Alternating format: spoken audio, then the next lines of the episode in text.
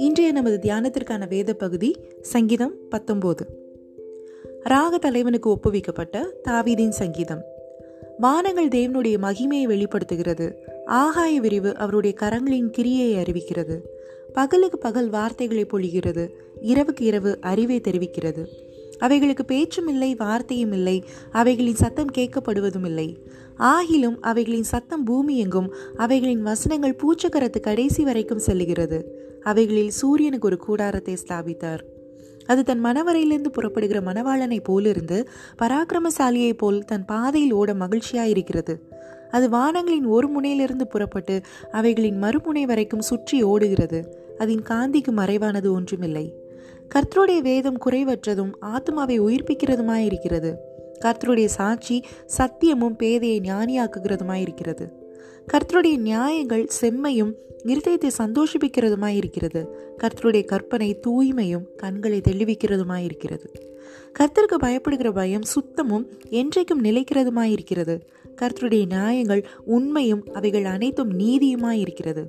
அவைகள் பொன்னிலும் மிகுந்த பசும் பொன்னிலும் விரும்பப்படத்தக்கதும் தேனிலும் தேன் கூட்டிலிருந்து ஒழுகும் தெளி தேனிலும் மதுரமுள்ளதுமாயிருக்கிறது.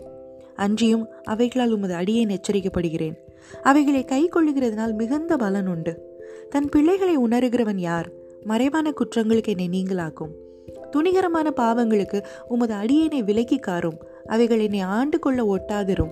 அப்பொழுது நான் உத்தமனாகி பெரும் பாதகத்துக்கு நீங்களாயிருப்பேன். என் கண்மலையும் என் மீட்பருமாகிய கத்தாவே என் வாயின் வார்த்தைகளும் என் இருதயத்தின் தியானமும் உமது சமூகத்தில் பிரீதியாயிருப்பதாக.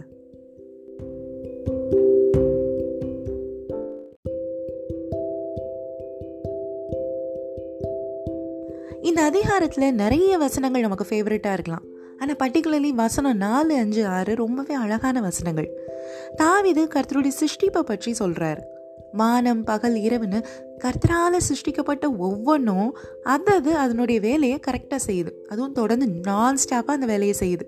அதுலேயும் சூரியன் யார் தூங்கி எந்திரிச்சாலும் இல்லைனாலும் மழை பெஞ்சாலும் பனி விழுந்தாலும் கரெக்டாக காலையில் அது உதிக்க வேண்டிய நேரத்துக்கு உதயமாகிடுது.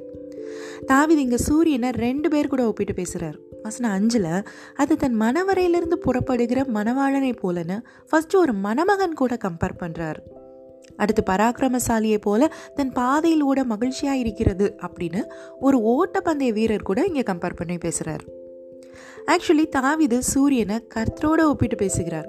கர்த்தர் நம்முடைய மனவாளனாக மனவாட்டி ஆகிய திருச்சபை அதாவது நம்மை கிளைம் பண்ணும்படியாக தாழ்மையின் ரூபம் எடுத்து வந்தார் அப்படிங்கிறத நம்ம நினைவு கூற வேண்டும்.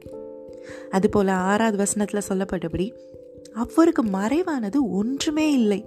எப்படி சூரியனுக்கு கீழே இருக்கிறது எல்லாமே பட்டவர்த்தனமாக தெரியுதோ அறியப்பட்டுள்ளதோ அதுபோல் கர்த்தருக்கு மறைவானது அப்படின்னு எதுவுமே கிடையாது. எல்லாம் கர்த்தருக்கு தெரியும். மல்கியா நாலு ரெண்டில் சொல்லப்பட்டபடி கத்த நீதியின் சூரியன். அவருக்கு எல்லாமே தெரியும். அதனால தான் தாவிது கடைசி வசனத்தில் சொல்கிறார் அவரோடு சேர்ந்து நாமும் சொல்லுவோம்.